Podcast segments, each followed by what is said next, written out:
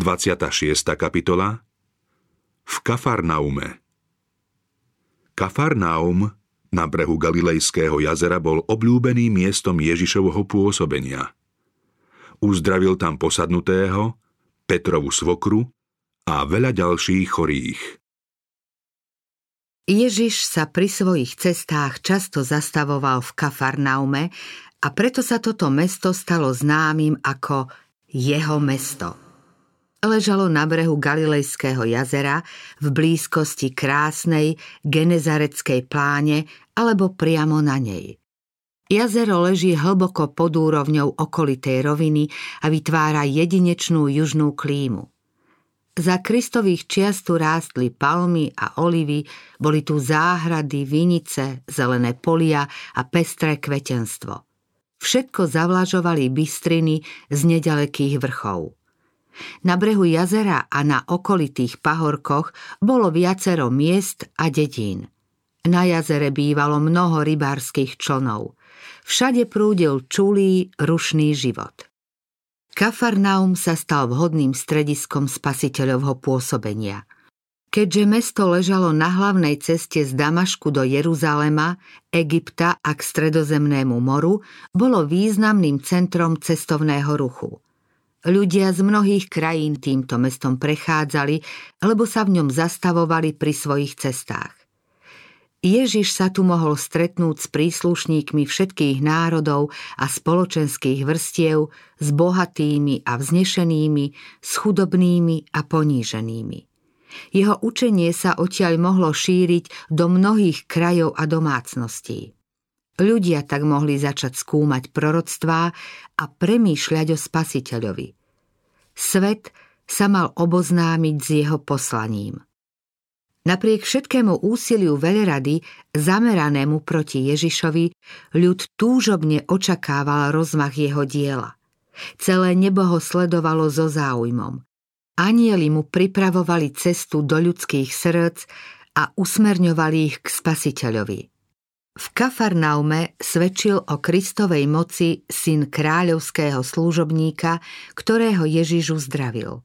Tento úradník so svojou rodinou radostne rozprával o svojej viere.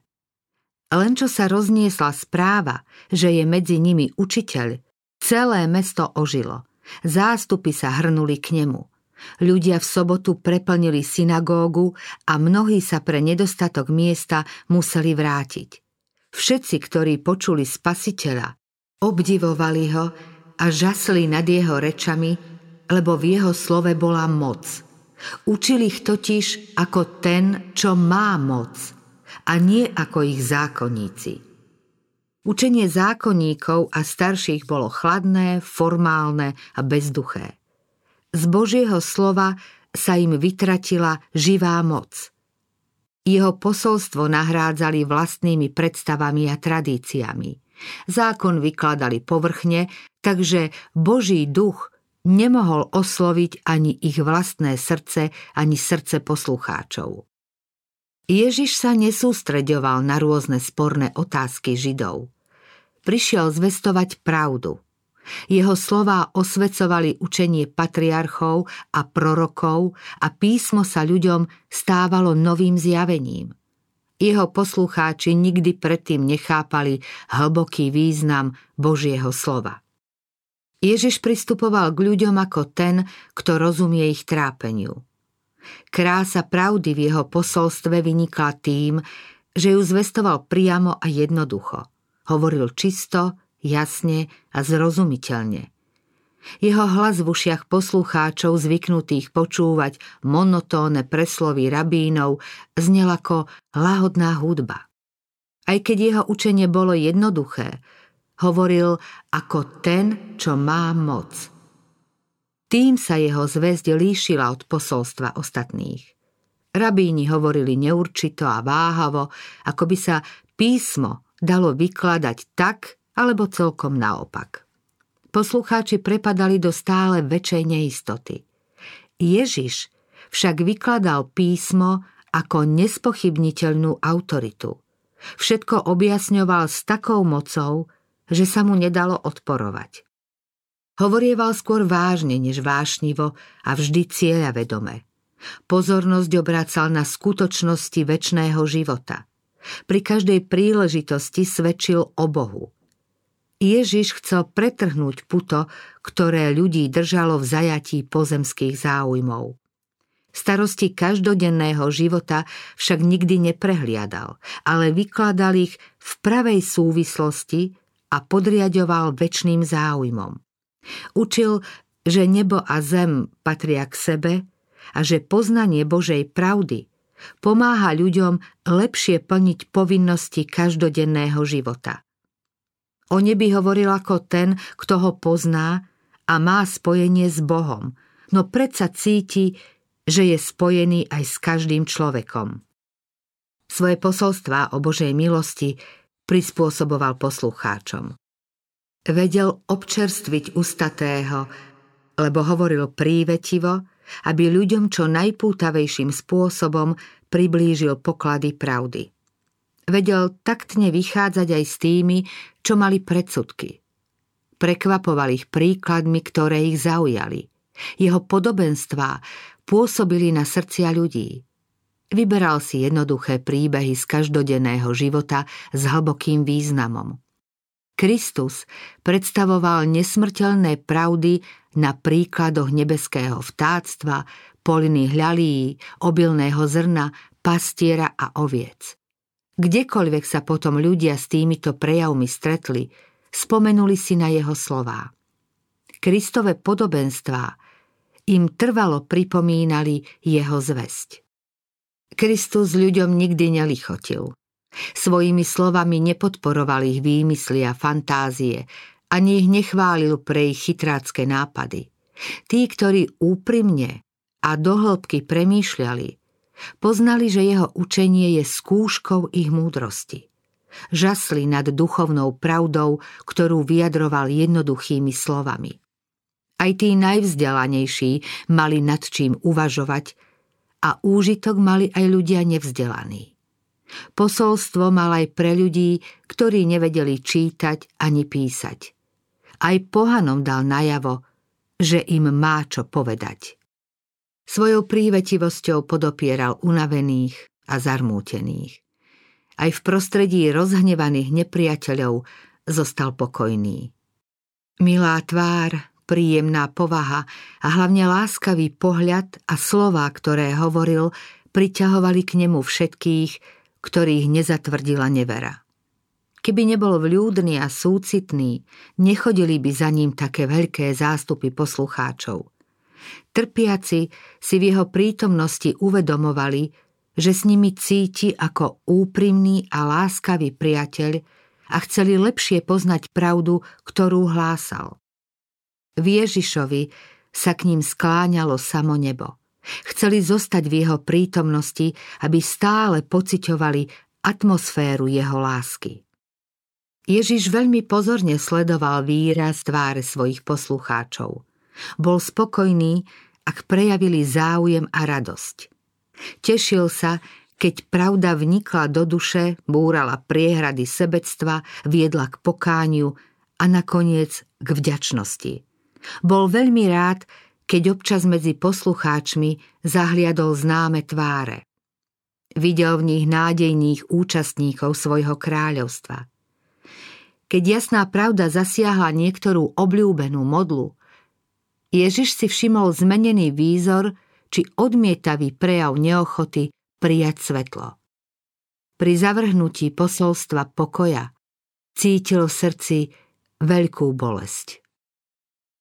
Vyliečenie posadnutého v synagóge hovoril Ježiš o kráľovstve, ktoré prišiel zriadiť a o svojom poslaní vyslobodiť ľudí zo satanovho zajatia. Jeho reč prerušil strašný výkrik. Zo zástupu sa dral človek posadnutý nečistým duchom a kričal. Čo ťa do nás, Ježiš Nazarecký? Prišiel si nás zahubiť? Viem, kto si. Svetý Boží. Nastal zmetok a zhon, ľudia odvrátili pozornosť od Krista a nepočúvali, čo vraví. Satan zámerne viedol svoju obeď do synagógy. Ježiš však pokarhal démona slovami. Mlč a výjdi z neho. V tom nečistý duch človekom zalomcoval a s veľkým krikom z neho vyšiel. Satan zatemnil myseľ tohto úbožiaka, ale v spasiteľovej prítomnosti záblesk svetla prenikol duševnú temnotu trpiaceho. Posadnutý zatúžil po vyslobodení zo satanovho područia. Démon však Kristovej moci odolával. Keď sa človek pokúšal volať o pomoc k Ježišovi, jeho ústami prehovoril zlý duch, takže kričal v záchvate strachu. Posadnutý čiastočne chápal, že je v blízkosti toho, ktorý ho môže vyslobodiť, no len čo sa snažil pristúpiť na dosah jeho mocnej ruky, držala ho iná vôľa a jeho ústami hovoril niekto iný. Boj medzi satanom a túžbou trpiaceho po slobode bol desivý. Ten, ktorý na púšti zvíťazil nad satanovým pokušením, znova sa stretáva so svojím nepriateľom. Satan sa všemožne snažil, aby obed nemusel prepustiť. Jeho porážka by tu znamenala Kristovo víťazstvo. Zdalo sa, že posadnutý bude musieť svoj boj s nepriateľom, ktorý znetvoril jeho ľudskú podobu, zaplatiť životom. Spasiteľ však mocným príkazom väzňa vyslobodil. Posadnutý stál pred udiveným ľudom a tešil sa zo slobody, a z navráteného zdravia. Božskú moc spasiteľa musel uznať aj démon. Uzdravený človek chválil Boha za vyslobodenie. Oči, z ktorých ešte pred chvíľou sršalo šialenstvo, pozorovali okolie rozumným a chápavým pohľadom. Po tvári mu stekali slzy vďačnosti. Ľudia od údivu onemeli. Keď sa spametali, vraveli si medzi sebou. Čo to znamená? Nové učenie s mocou rozkazuje aj nečistým duchom a poslúchajú ho. Skrytá príčina utrpenia tohto človeka, čo sa stal hrozným divadlom priateľom i bremenom sám sebe, spočívala v jeho predošlom živote – v hriešnom opojení sa nazdával, že život je veľké, ničím nespútané veselie. Ani mu nenapadlo, že by sa mohol stať postrachom sveta a hambou vlastnej rodiny.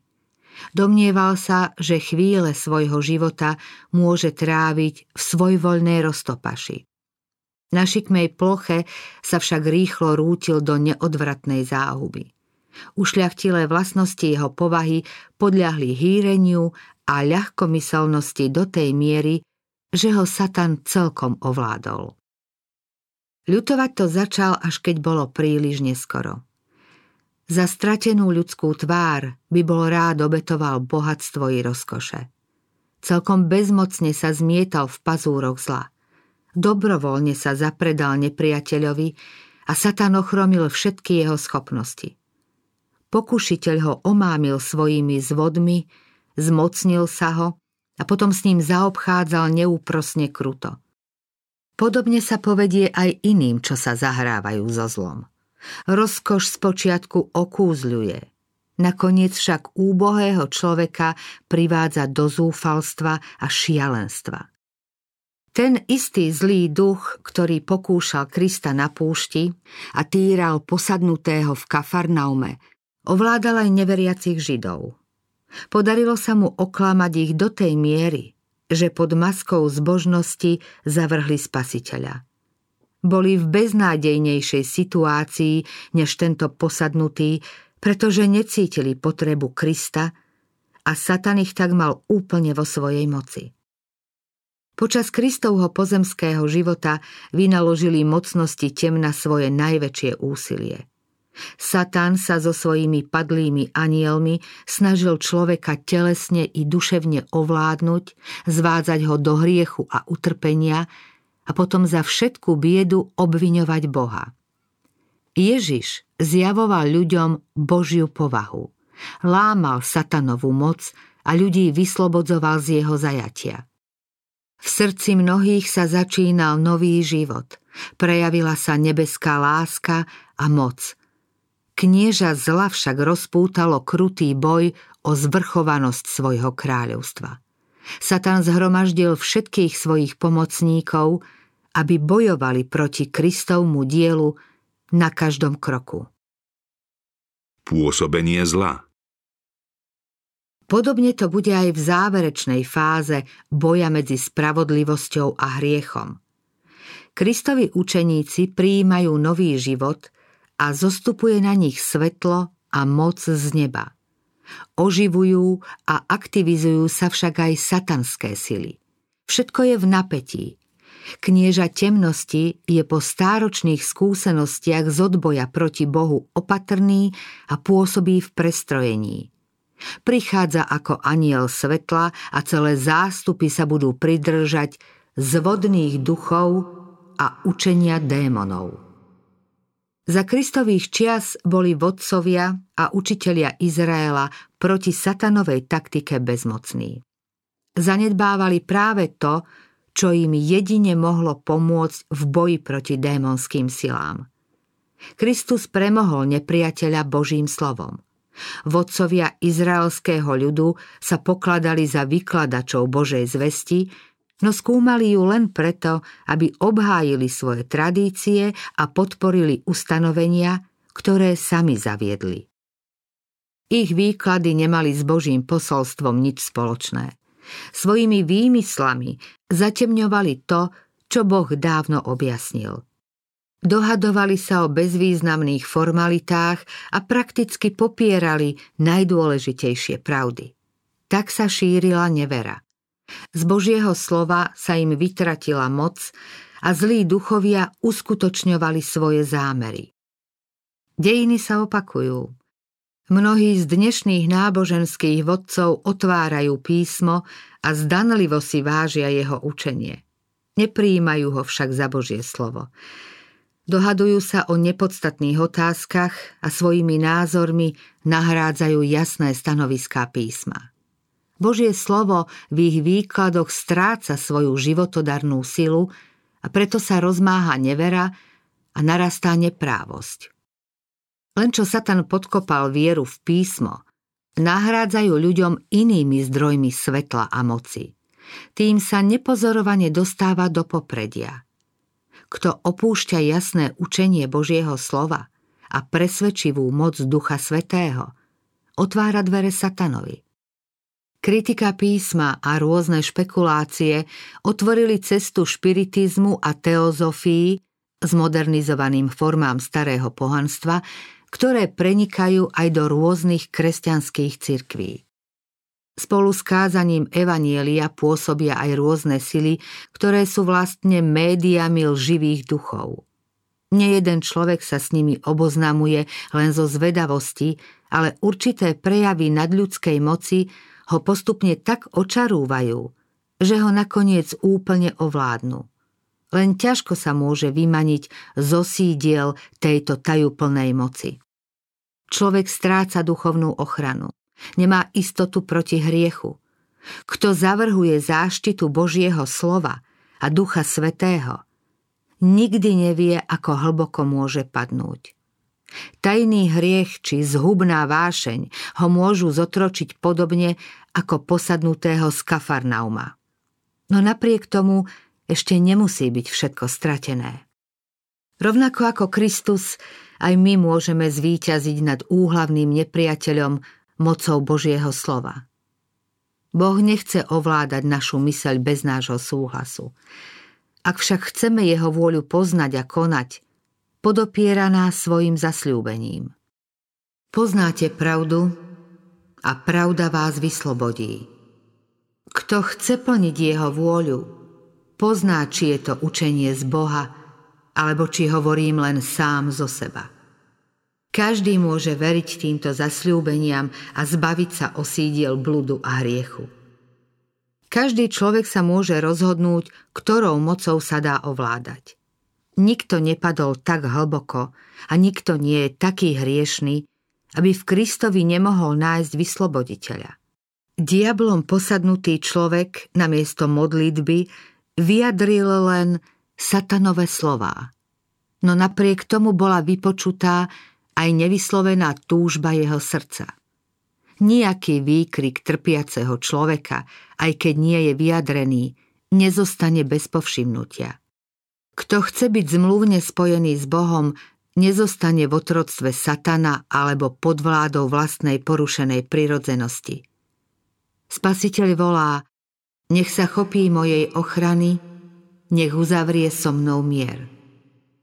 Duchovia temnoty budú síce bojovať o svojich otrokov, ale Boží anieli ich budú víťazne vyslobodzovať. Pán hovorí, či možno odňať hrdinovi to, čo uchvátil, alebo môžu uniknúť zajatci mocnára? V skutku takto hovorí hospodin. Aj hrdinovi môžu byť odňatí zajatci a mocnárovi môže uniknúť to, čo uchvátil. Ja sa budem prieť s tými, ktorí sa s tebou prú a tvojich synov ja vyslobodím. Na návšteve v Petrovom dome Zatiaľ, čo ľudia nad tým, čo videli v synagóge, žasli, Ježiš si šiel na chvíľu odpočinúť do Petrovho domu. Tam bol však tiež smútok. Matka Petrovej ženy bola chorá, mala horúčku. Ježiš vyhnal chorobu a žena vstala a slúžila majstrovi i jeho učeníkom. Zväzť o Kristovom pôsobení sa po Kafarnaume rýchlo rozšírila. Ľud sa pred rabínmi obával požiadať o uzdravenie v sobotu, no len čo slnko zapadlo, nastal veľký ruch – zo svojich domov sa obyvatelia mesta náhlili do skromného príbytku, kde bol Ježiš. Jedni prinášali svojich chorých na lôžkach, iní sa opierali o palice alebo o svojich priateľov a s námahou sa dostávali k spasiteľovi. Chorí stále prichádzali a odchádzali. Nikto totiž nevedel, ako dlho lekár zostane medzi nimi. Taký deň v Kafarnaume ešte nebol – Uzdravení od radosti z jasali. Spasiteľ sa tešil z ich šťastia. Keď videl utrpenie tých, čo prichádzali, bolo mu ich ľúto a tešil sa, že im môže vrátiť zdravie a šťastie. Ježiš neprestal pomáhať, kým neuzdravil posledného chorého človeka. Len v noci sa zástup rozišiel a v Šimonovom dome zavládol pokoj. Skončil sa dlhý rušný deň a Ježiš si šiel odpočinúť. Kým mesto spalo, spasiteľ zavčasu nad ránom ešte za tmy vstal a vyšiel von.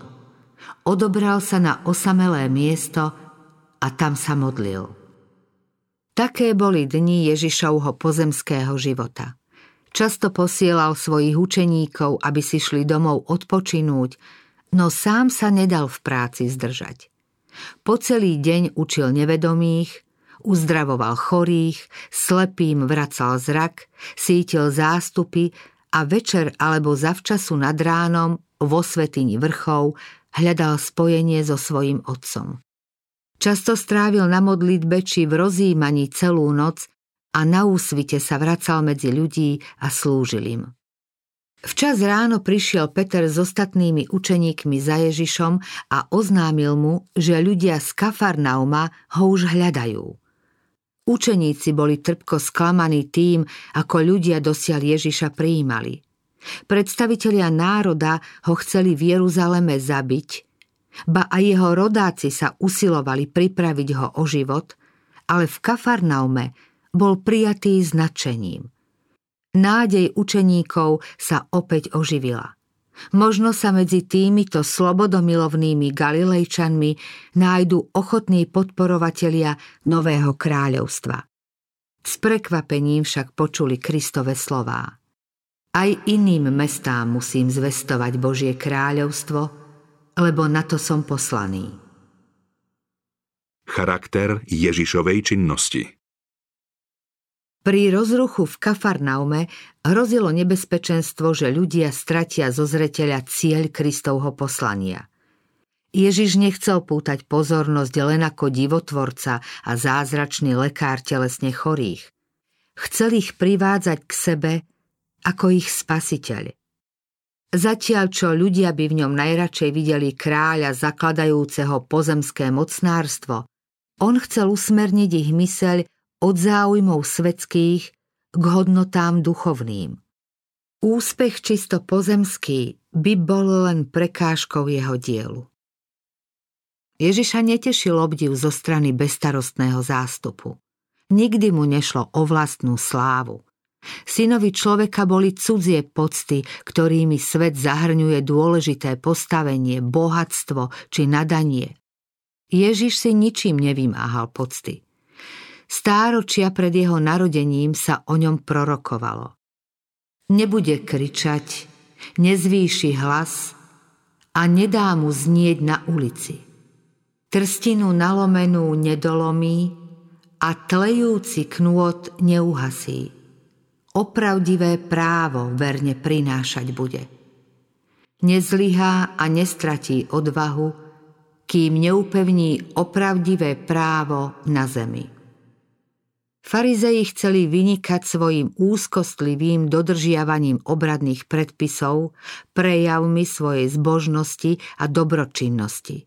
Svoju horlivú zbožnosť prejavovali stálou ochotou diskutovať o náboženstve. Výmeny názorov medzi rôznymi sektami boli hlučné, zdlhavé a nezriedka bývalo na uliciach počuť rozhnevané prekrikovanie vzdelaných učiteľov zákona. Ježišov život bol úplne iný.